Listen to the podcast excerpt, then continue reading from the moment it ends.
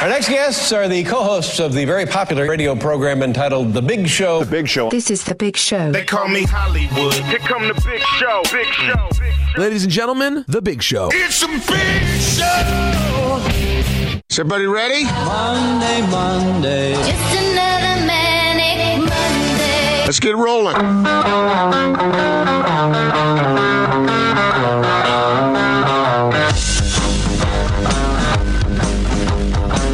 This is The Big Show on ninety-seven point five, twelve eighty The Zone and The Zone Sports Network. It's The Big Show, ninety-seven point five, twelve eighty The Zone. Thank you very much for making us a part of your Monday. We greatly appreciate it.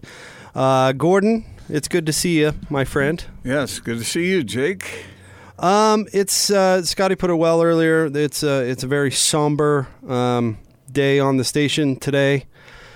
And uh, we want to talk about it uh, here for a few minutes at the top of the show, and then um, and then we will will uh, do our best to to bring you a big show today that's full of sports and news and all the things that uh, that you uh, come to expect from us. And there is a lot going on out there, but uh, the station uh, lost a family member over the weekend. Um, and you and I lost a, a really good friend. Yeah. And it's been an emotional day, so uh, I'm kind of an emotional guy, so if during this it goes that way, I, I apologize from the start. But um, Gordon, Will Smith was uh, was a, more than a producer. He was a, he was a great friend. Um, my nickname for him was Young William, because when he started with us, he was nineteen, twenty years old. And uh, was decided that it would be a good idea to get started in the radio business during the Great Recession. And uh, that's no easy feat. And he rose to uh, full-time producer, show host, assistant program director on multiple stations, and uh, was working with us as a producer uh, for the last couple of years. Um, he was uh, he was a really bright and uplifting person, Gordon. Oh, yeah. Uh, Will passed away. Uh, I don't know the exact time or when he did pass, but he passed away over the weekend. And uh, he was our producer on our show, Jake. Uh, when would that have been? About uh, oh eight, somewhere in there? oh nine, oh nine, oh nine. ten, uh, somewhere. And uh, it was just a pleasure to work with. And, yeah, we lost him over the weekend. So, yeah, we are all saddened by that. Uh, I don't know whether all y'all have people that you work around just make your day better. And the, uh, Austin will tell you this, and you know this, Jake, from your past experience. Producing these shows is not the easiest job to do. I mean, it takes a lot of talent, takes a lot of a lot of capability, and there's a lot of pressure involved. I mean, the deadline is right now. And uh, Will was really good at handling that, Austin. Uh, he he, uh, he just could do it. I think I saw him get mad once, you know, and all the time. So he was really, really valued, really talented, and uh, and we will miss him. We will miss him. We will. He was a he was a good friend for a real long time. Uh, he was there for me personally so many times, and uh, was an advocate for all the people dearest to him. Um. Just hope that that uh, that he's in a happier place, Gordon. Yeah. And uh, we we're gonna miss him on this station. And I thought, no doubt. I thought it only appropriate. Um, and I talked with you and Austin about this, that uh, that we do a moment of silence uh, for Will, in honor of him. The, the on the station we, we take a moment, and uh, you out there, please take a moment to remember your loved ones. But we thought we'd do a, a moment of silence right now.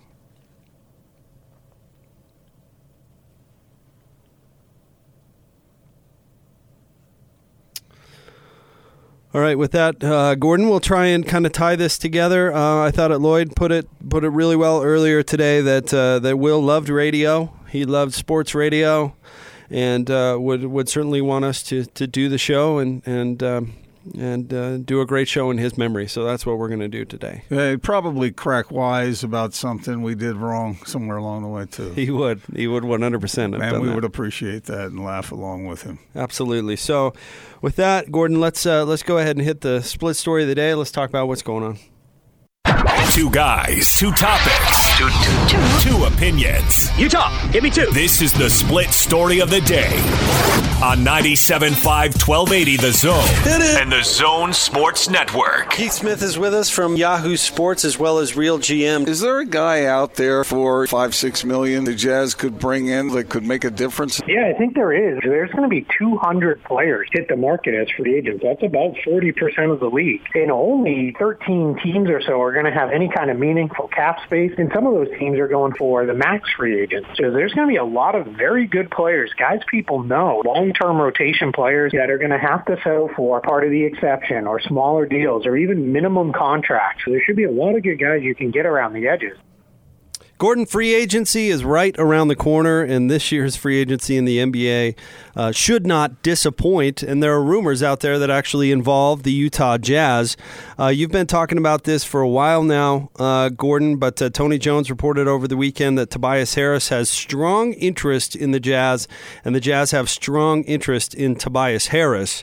Uh, Tony adds also that uh, because of the Conley trade, financially it's very unlikely. It would be very difficult to do, but uh, regardless, there is mutual interest out there in Tobias Harris.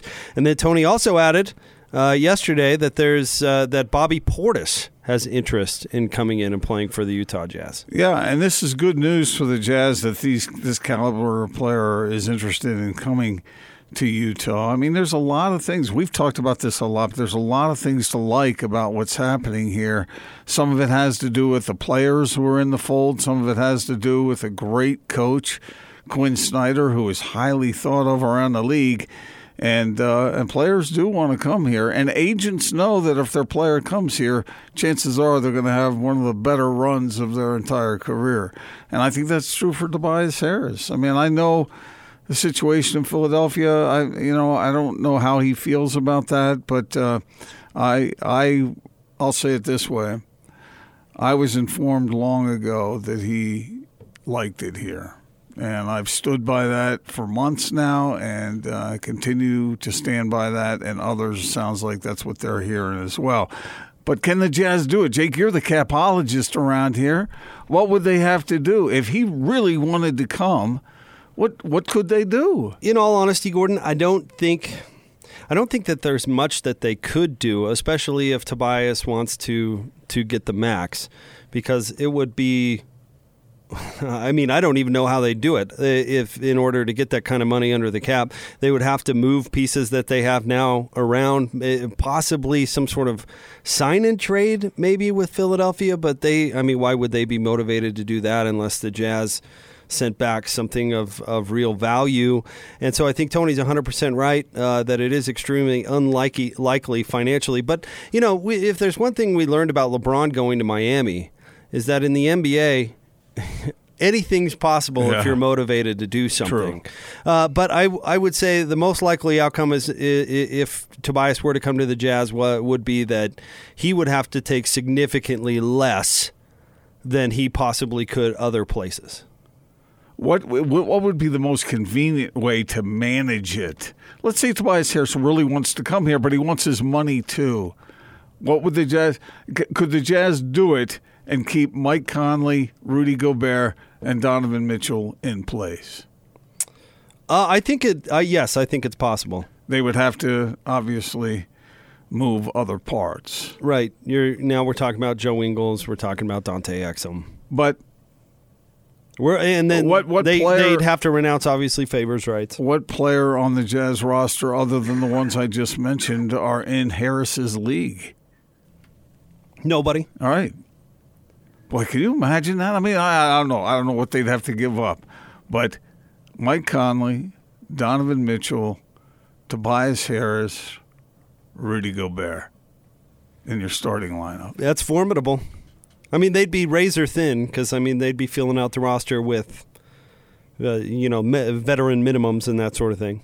Well, we've talked about this in the past. The Jazz are good at finding sort of diamonds in the rough or at least serviceable players who might be able to come in and do it. And, look, I don't know whether this is going to – all I know is that this Harris is intrigued by playing for the Jazz. twenty points a game, eight rebounds, nearly three assists. I mean, this guy can play.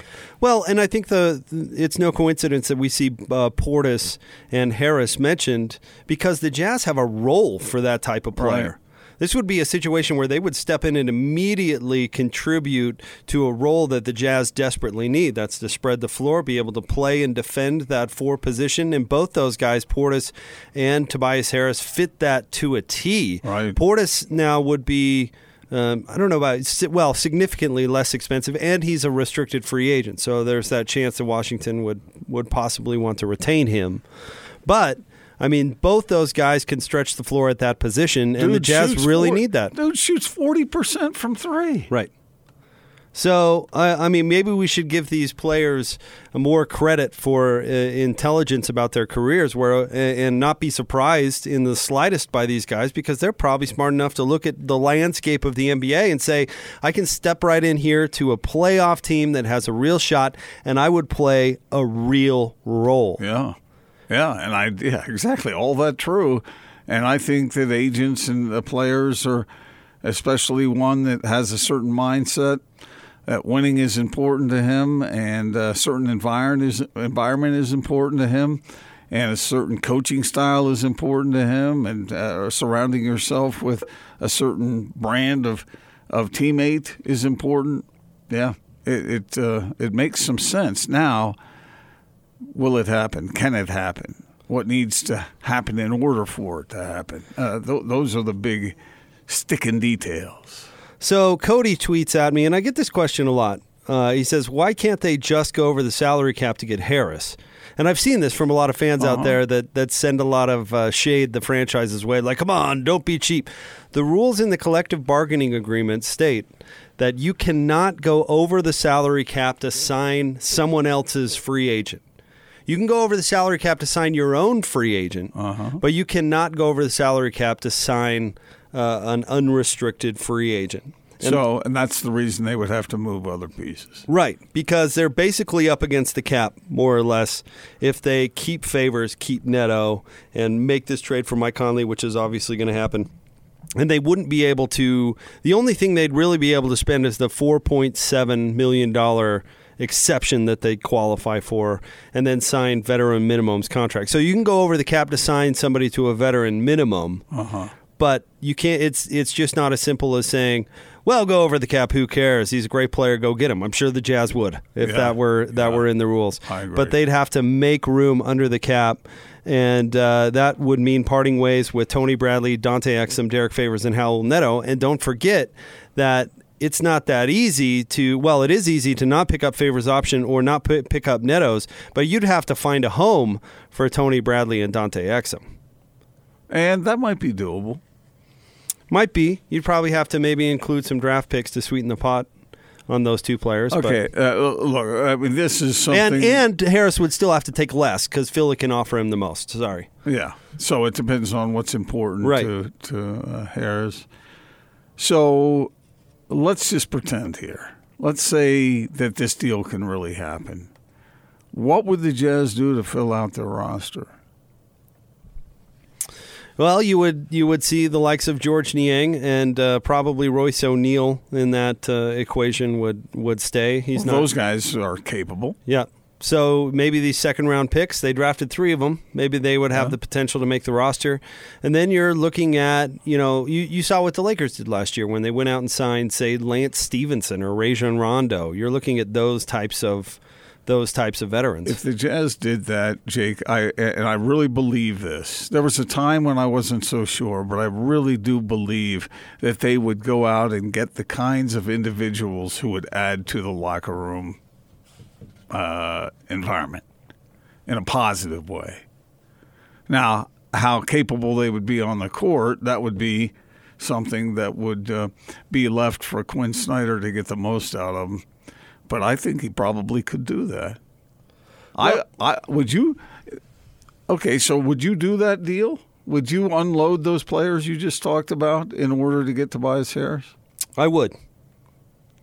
I think it's a significant enough upgrade at that position. I mean, you'd have to find somebody else to back up Rudy, and that would be, that would not be easy. Yeah. Yep. I, I think most Jazz fans would be pretty excited about this prospect. Well, I think, and this is something we've discovered throughout the years, for the most part, your N B A champions are not the deepest teams. They're the teams with the top-end talent. The best players. Yes. And, I mean, we saw, uh, you know, we saw Miami.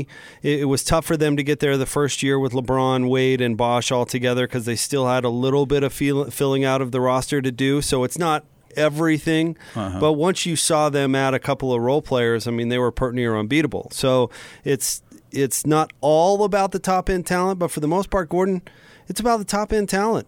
The the When the Warriors had a chance to get Kevin Durant, you know, they let Harrison Barnes and Andrew Bogut go, and, and they went and got that top-end talent and made them one of the best basketball teams ever assembled. Yeah, it's, it's top-end talent, but it, there's the other factors as well. They have to be able to play together. They have to coexist happily, all those things, because you don't want things blowing up in your locker room, guys getting selfish. But that's one of the reasons I think that there is so much interest here is because this particular player is – has that kind of makeup, that kind of character that would work here. And so can they pull it off, man? That, that That's the big question. Like Tony said, it's probably a long shot, but, man, it sure would be interesting.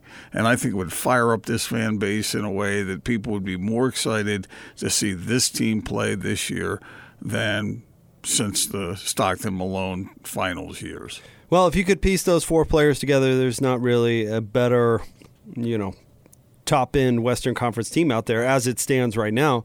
You know, maybe LeBron and, and Anthony Davis add something uh, special. They would have to add something really special. Right. But that puts you ahead of Denver, puts you ahead of Portland, puts you ahead of Oklahoma City. Puts you in contention. It does. It, you know what? And you can make a really strong argument that they're in contention right now. Yeah. Yeah. And well, adding I already an, have made that argument. And, uh, yeah, so, but you, you keep accumulating pieces. And, Jake, I mean, you and I have been around the block a little bit. We don't. Uh, I don't think we get all excited easily about this sort of thing. This would be huge. It moves the needle. Yep. And if the Tobias thing doesn't happen, because I, uh, Tony also mentioned in a in a subsequent tweet. And, of course, check Tony's stuff out at The Athletic. Does a great job uh, covering the Jazz. He he said Tobias is number one. His most preferred uh, destination is still Brooklyn. So, it, you know, the, the odds of it happening are, are unlikely. But you you like to hear that the Jazz are out there exploring yeah. all of this. And, mm-hmm. and I would guess that they'd be very aggressive to make that happen and, and make that possible. And then to hear that news about Portis, uh, now he's he's – doesn't have the best reputation in the Isn't locker room. Punch somebody? He punched Nikola Mirotić, but broke his, uh, I think, broke his nose. I mean, Nikola was he was sidelined for months. So you know he's he's got a little baggage, a little history. But we've talked about this before. The Jazz have a really strong locker room, and they've got a strong leadership uh, uh, uh, structure. And his remember game that, really that, fits what the Jazz need. Remember that time Austin punched you, broke your nose? No, I yeah, don't. You got over that. No, no, that never yeah, happened. And that worked out, and you guys are thick as thieves now, yeah. so you can get past that. Well, you never know who was at fault, not to, you know, the punchy or puncher. We don't know what Mirotić did or did not do, so, you know, you never know the whole story. But we talked about this with, with Jimmy Butler when we were having one of those off-the-wall hypothetical conversations. You know, would you sign Jimmy Butler if you were the Utah Jazz, even though he's such a mess in the locker room? Absolutely, yeah. one hundred percent. It's a little risky, and it, that goes counter to maybe some of the things that I already said about what the Jazz look for in their makeup. But I got the impression all along after they, when they made the deal for Mike Conley, I think you and I were of one mind on this. We think the Jazz will continue to make deals of one sort or another. Or certainly being ag- aggressive looking at them. Yeah. And so if, if if it's not Tobias Harris, maybe it's somebody else.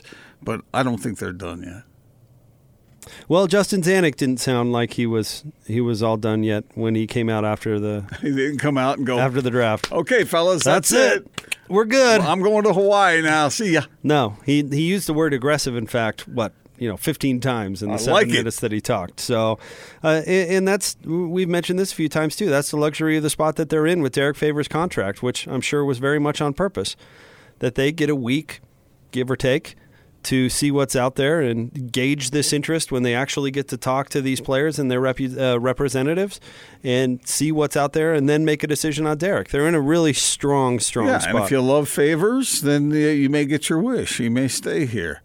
And if you think the Jazz need more outside shooting, well, you might get that too. Who knows? You won't. You probably won't get both.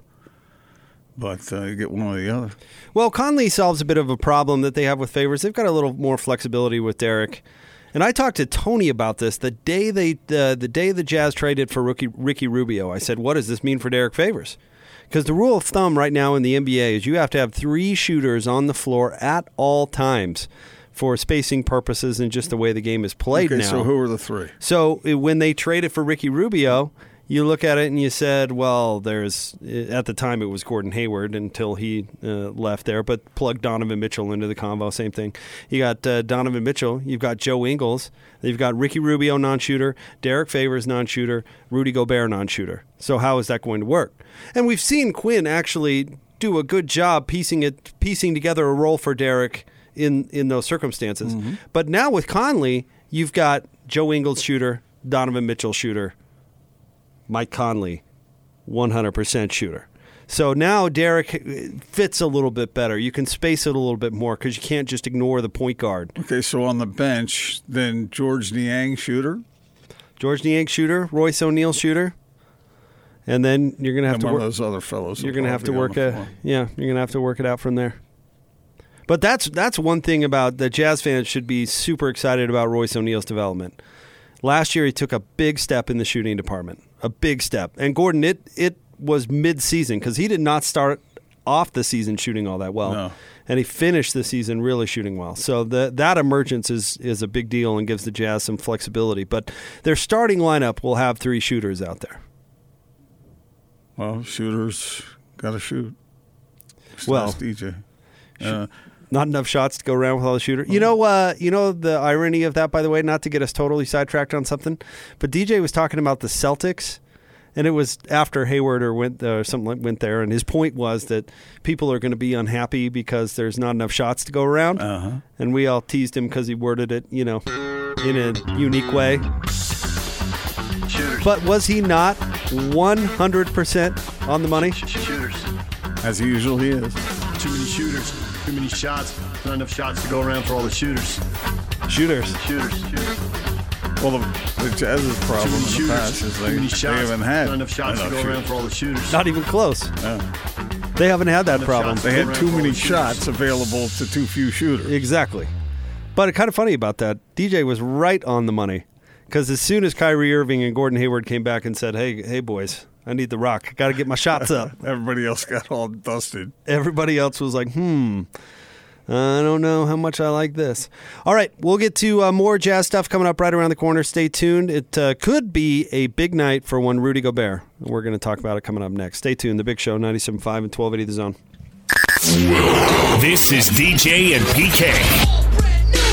Omari Sankofa the second covers the Memphis Grizzlies for The Athletic. Conley's game now being able to play off of Mitchell, I think that it's going to elevate both of their games. You've seen Mike play a number of years. What would you say to that? I think it's going to help both of them for sure. Conley obviously will take a lot of pressure offensively off of Donovan Mitchell. It not only will help Donovan Mitchell, but just give Utah as a team a lot more flexibility in the things that they can run. On paper, it just looks like they should help each other out a lot. Catch D J and P K mornings from six till ten. Presented by W C F Insurance. Reminding you to be careful out there. On ninety-seven point five, twelve eighty The Zone and The Zone Sports Network. One, two, three, four.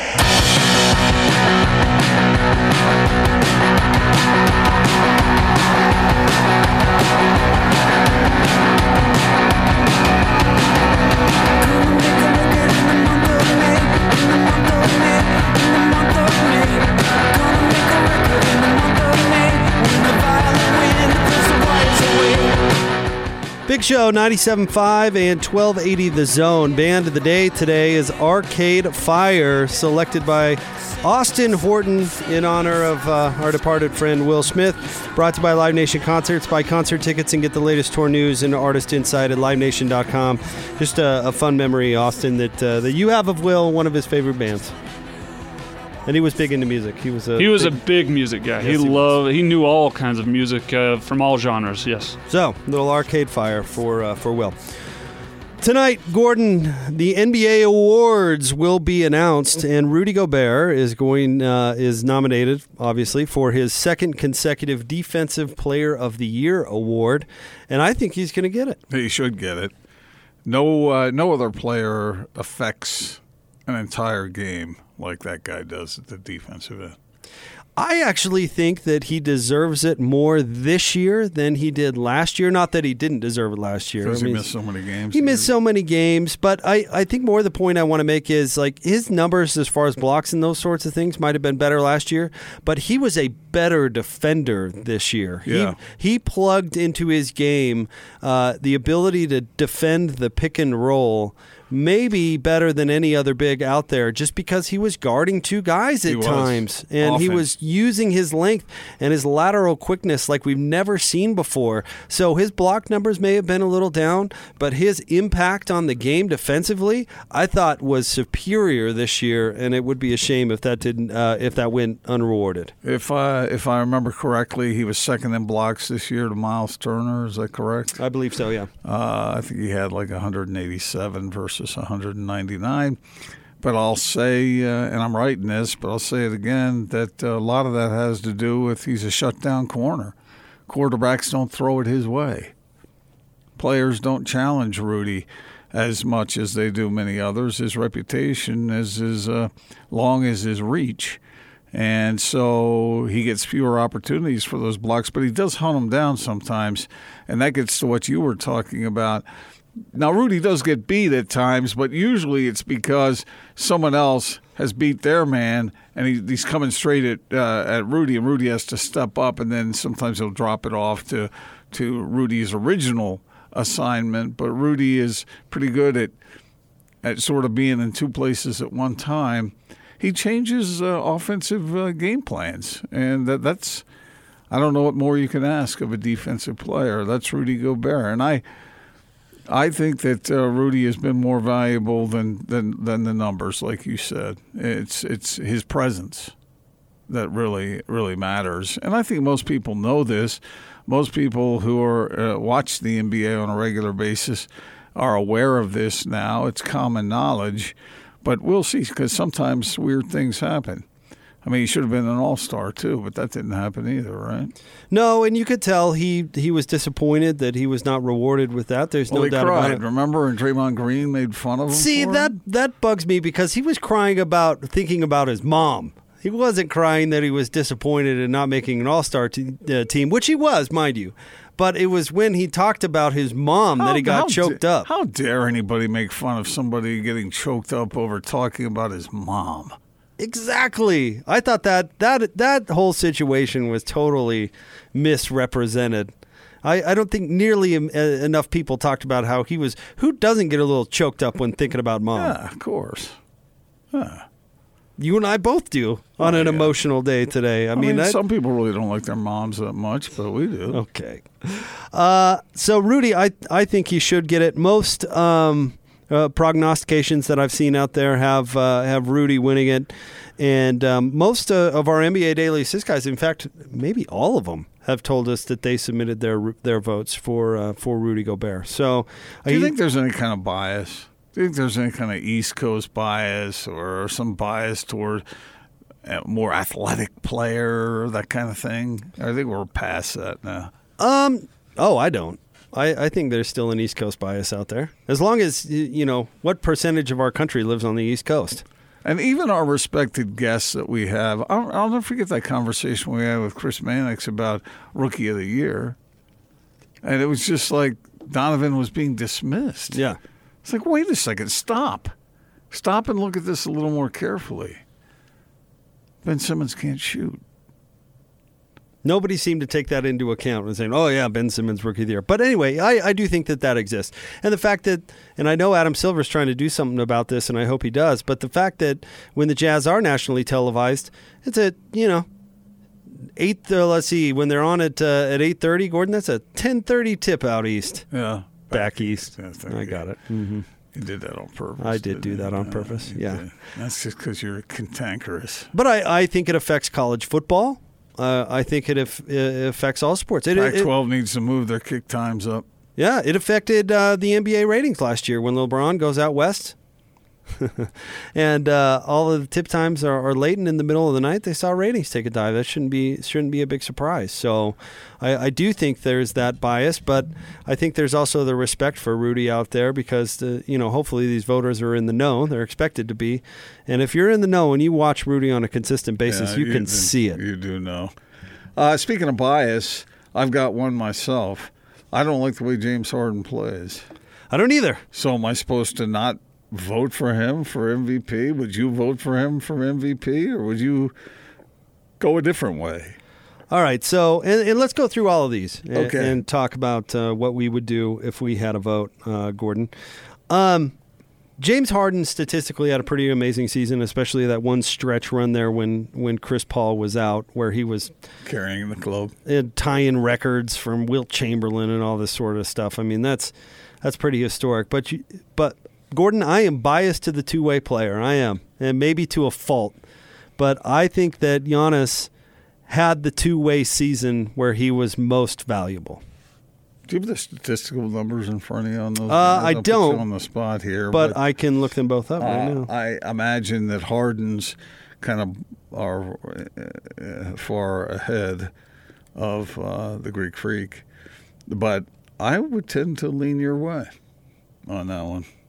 And I heard Daryl Morey spouting the other day about how James is actually a great one-on-one defender, and how I just I could I couldn't help but laugh because even if that was true, you know those complaints that, that Chris Paul reportedly had about James Harden when it's not centering around him, just mm-hmm. checking out. Yeah. I mean, it, it's ironic. I'm going to point out this play involving the two players that we're talking about right now, but when Giannis absolutely rifled the ball off of James Harden's head because he wasn't paying any sort of attention to what was going on, uh-huh. that is what I find offensive. See, it's yeah, and I agree with you on that. If someone can do something and they don't do it because they don't feel like it, that to me is almost worse than if you can't do it at all. I couldn't agree more. And not just, I mean, not just here or there, but like totally just checking out. You know, it's easy when the, the camera's on you and you're playing one-on-one defense with somebody. I guess I'll try a little harder because the folks at home are watching. You know, but if you're not even looking at your man or the basketball, you're just kind of in no man's land and floating because whatever. Your teammates are there to, to play defense, not you. I find that obnoxious. You know, you know what we sound like right now? What? We sound like a couple of old codgers sitting on the sloop, whittling away, yelling at people to get off our lawn. Fair enough, but as long as the word "valuable" is in that, uh, is in that, I guess, uh, title for that award, most valuable player. Well, his, Giannis is much more valuable. I think James Harden will get Chris Paul's vote, though. Mm, I don't know. All right, let's uh, no, let's move on. That was a little joke there. Do you want to? I have both of their stats up, by the way. Do you want? Yeah, uh, let me hear it. All right, so Giannis, you're looking at twenty-seven point seven points per game, twelve and a half rebounds. How about this? five point nine assists. Wow, that's a that's a really great number for him. Yeah. one point three steals and one point five blocks per game. Okay. And uh, looking at James, thirty-six point one points per game. How it about that? It is impressive. He does shoot a lot. An incredible amount, actually. Uh, total rebounds per game, he had uh, uh, six point six. Assists, seven point five. Two, he did have two steals a game and zero point seven blocks per game. Five turnovers. And a usage rate that was absolutely through the roof. As much as I don't like the way he plays basketball, he plays it very well. Offensively, he does. And it, it bugs me because he's like that dude who had the cheat code on, on the old Nintendo games because he's using every angle he possibly can to be yeah. successful, and I find that obnoxious. Did he lead the league in trips to the free throw line? Oh, year? yeah, by I far. To, yeah. Uh, last time I checked that stat, granted it was during the regular season, but he was ahead by like one hundred free throws or something like yeah. that. I mean, he was a mile ahead of that, and he's found a way to play the system in, into his advantage, which is part of the game. Doesn't mean I have to like to watch it, but that's part of the game. Giannis would get my vote. However, I think Harden's going to win it. Do you? Mm-hmm. God, like I, I have the vibe Giannis. All right, this one I think is a much more difficult than people are giving it credit, all right? Uh, Rookie of the Year, finalist, DeAndre Ayton, Luka Doncic, Trae Young. Gotta go with Luka. See, I think that's what most people are going to agree with, and I think that he's going to win. But they had completely opposite seasons, which is, is kind of is kind of funny. Luka took the world by storm at the beginning he of did. the year, uh-huh. and then when Dallas became more and more out of it, they became they limited his role a bunch and sat him a bunch of games, and he didn't close the season with near the, the fury that he began it. Not exactly all his fault. No, not at all. But then there's Trae Young, who started off the season a little bit slow and finished the season absolutely gangbusters on fire. And so I think I'll say, I'm going to say Luka, Gordon, I'm going to agree with you, but I don't think it's the slam dunk that everybody out there is saying. And I, that's me admitting that I was totally wrong about Trae Young, because I didn't think he would be very good. Turned out to be pretty fine.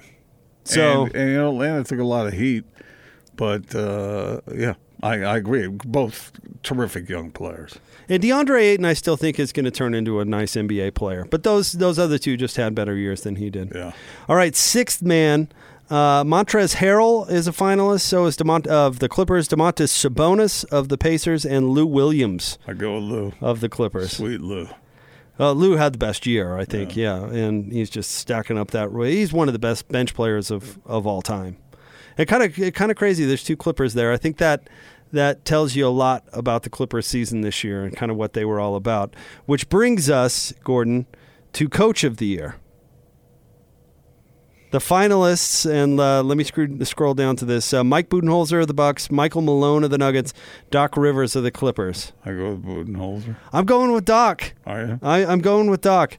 And it's just because I thought, Gordon, I thought when they traded Tobias Harris, who was kind of a one-man show for them yeah, through the first like part of the year. It was a punt. It was a punt. Not kind of like uh-huh. it was a punt. It was a punt.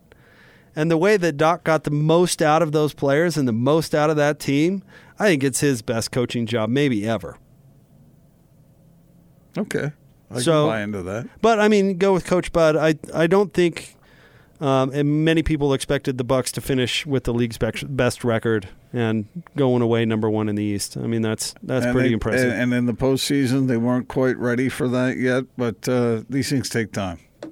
Uh, all right, uh, Gordon, let's go to most improved player. De'Aaron Fox of the Kings, D'Angelo Russell of the Nets, or Pascal Siakam oh, man, that's of the a, Raptors. That's a really tough one. That is a tough one. Whew. I think there's a pretty firm number one, but that's pretty hard. Who? Who you going? Pascal Siakam, man. Well, they did win a title. Uh, now, the votes for this came before, of course, the, the playoffs, but I've thought that all year long. He was marvelous just for the like Raptors this year. Because he's an Aggie from New Mexico State. I do like his background, yes. I love his story. He has a great story. And the fact that he did come up through New Mexico State. I remember when he played uh, up against U V U. All those guys really made a giant step forward this year. And then, uh, of course, Defensive Player of the Year, the finalists are Giannis, Paul George, and Rudy Gobert. And I, I think Rudy Gobert is your is your choice there. Yep, that's where I go. Uh, all right, we want to remind you about our friends at uh, Ivory Homes, Utah's number one home builder. Um Ivory Homes brings experience, quality, and design to every home and community they build. Learn more at ivory homes dot com. We'll have more of the big show coming up straight ahead. Stay tuned. ninety-seven point five and twelve eighty The Zone. They got Mike Conley, who's as terrific as they come, really, at the position. The Utah Jazz just found their point guard. Conley gets it back from Temple. Open right wing three. Ring it up. Put three on the board. Wow. Donovan Mitchell, Rudy Gobert, and now Mike Conley. Pow! The N B A season can't get here soon enough. Your exclusive home for the Utah Jazz is right here on ninety-seven point five, twelve eighty The Zone and the Zone Sports Network.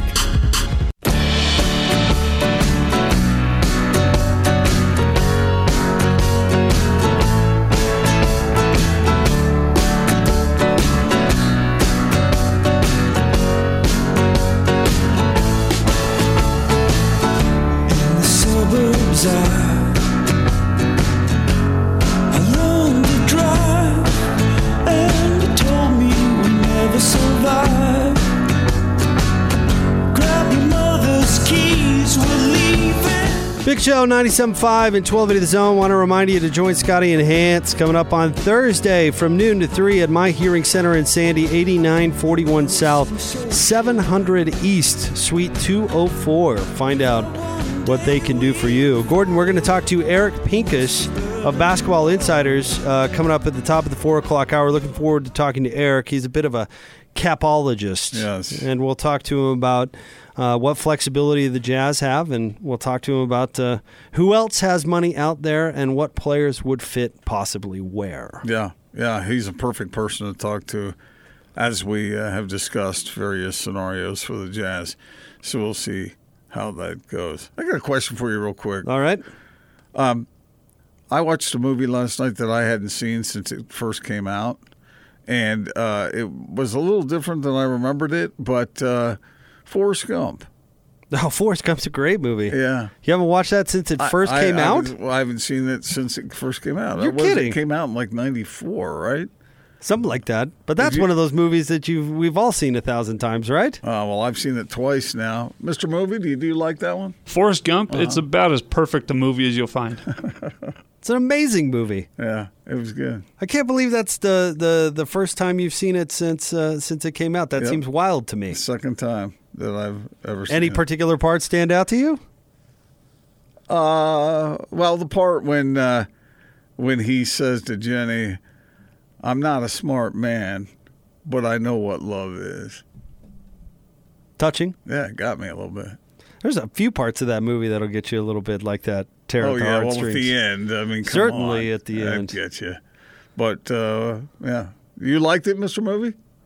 I did. Uh, you know, it, I don't think it was even nominated for Best Picture. It was. was. It won. It was? It won. Uh, in ninety-three? ninety-four, I think. Oh. That's one hundred percent sure. I, I yep, ninety-four. You're right. The others were uh, Pulp Fiction, Four Weddings and a Funeral, Quiz Show, and the reason I was misremembering this is Shawshank Redemption. Oh, was nominated for some good movies that year. Woo. You know what? I, I remember that because that still, in my mind, is the best year for Best Picture nominees ever. Quiz you show like was, those? Quiz Show was amazing. Is that uh, Robert Redford? Uh, that... No, it's uh, Ralph Fiennes. Oh, okay. Yeah, yeah. And uh, Gordon, uh, what year was that scandal? The the Quiz Show. Back in uh, the fifties, wasn't it? Was it that, uh, that far ago? But that's a so, that's a really interesting story. Yeah, yeah. I, well, I, I I don't remember it that well because I was only about sixty-five years old at that time. But, um, wow, there's some really good movies. It, it's interesting because uh, Lisa, well, she hadn't seen it since it first came out too, but she did remember at the uh, at the Oscars that year they kept playing the theme song. Every time it was nominated, you know, they played that song, and she heard it again, and she could remember it from uh, from watching the award show. I, I just want to say Robert Redford did direct Quiz Show. Did? Oh, okay. There you go. Oh, Robert right. Redford. He's, and then Pulp smart. Fiction is Pulp Fiction. Great yeah. movie. Yeah. That was a good year for movies. Yeah. But, but Forrest Gump was incredible. Thought it was good. I liked yeah. how he stopped running here in Utah. Spoiler alert. He did? It wasn't it down there in Monument Valley where he finally decided, I guess I'll turn around now? Uh, well, it was somewhere down there in the Southwest. I didn't really, I didn't see the mittens or anything, but uh, probably. I, didn't yeah, see he the... turned right around to go back to Alabama, right? Yep. Great movie. I can't believe we're doing a movie review from oh, something well, that came anyway. out, you know, twenty-five well, years ago. I saw ago. it again last night. It was one of those things. Haven't you ever... Ever see a movie when it first comes out and then you don't see it again until years and years later? That's how I feel about Dunstan Checks In. I'll tell you that. There's a movie I'm happy to say I haven't seen. Jason Alexander and uh, and, and a some, chimpanzee. And a chimpanzee, yeah.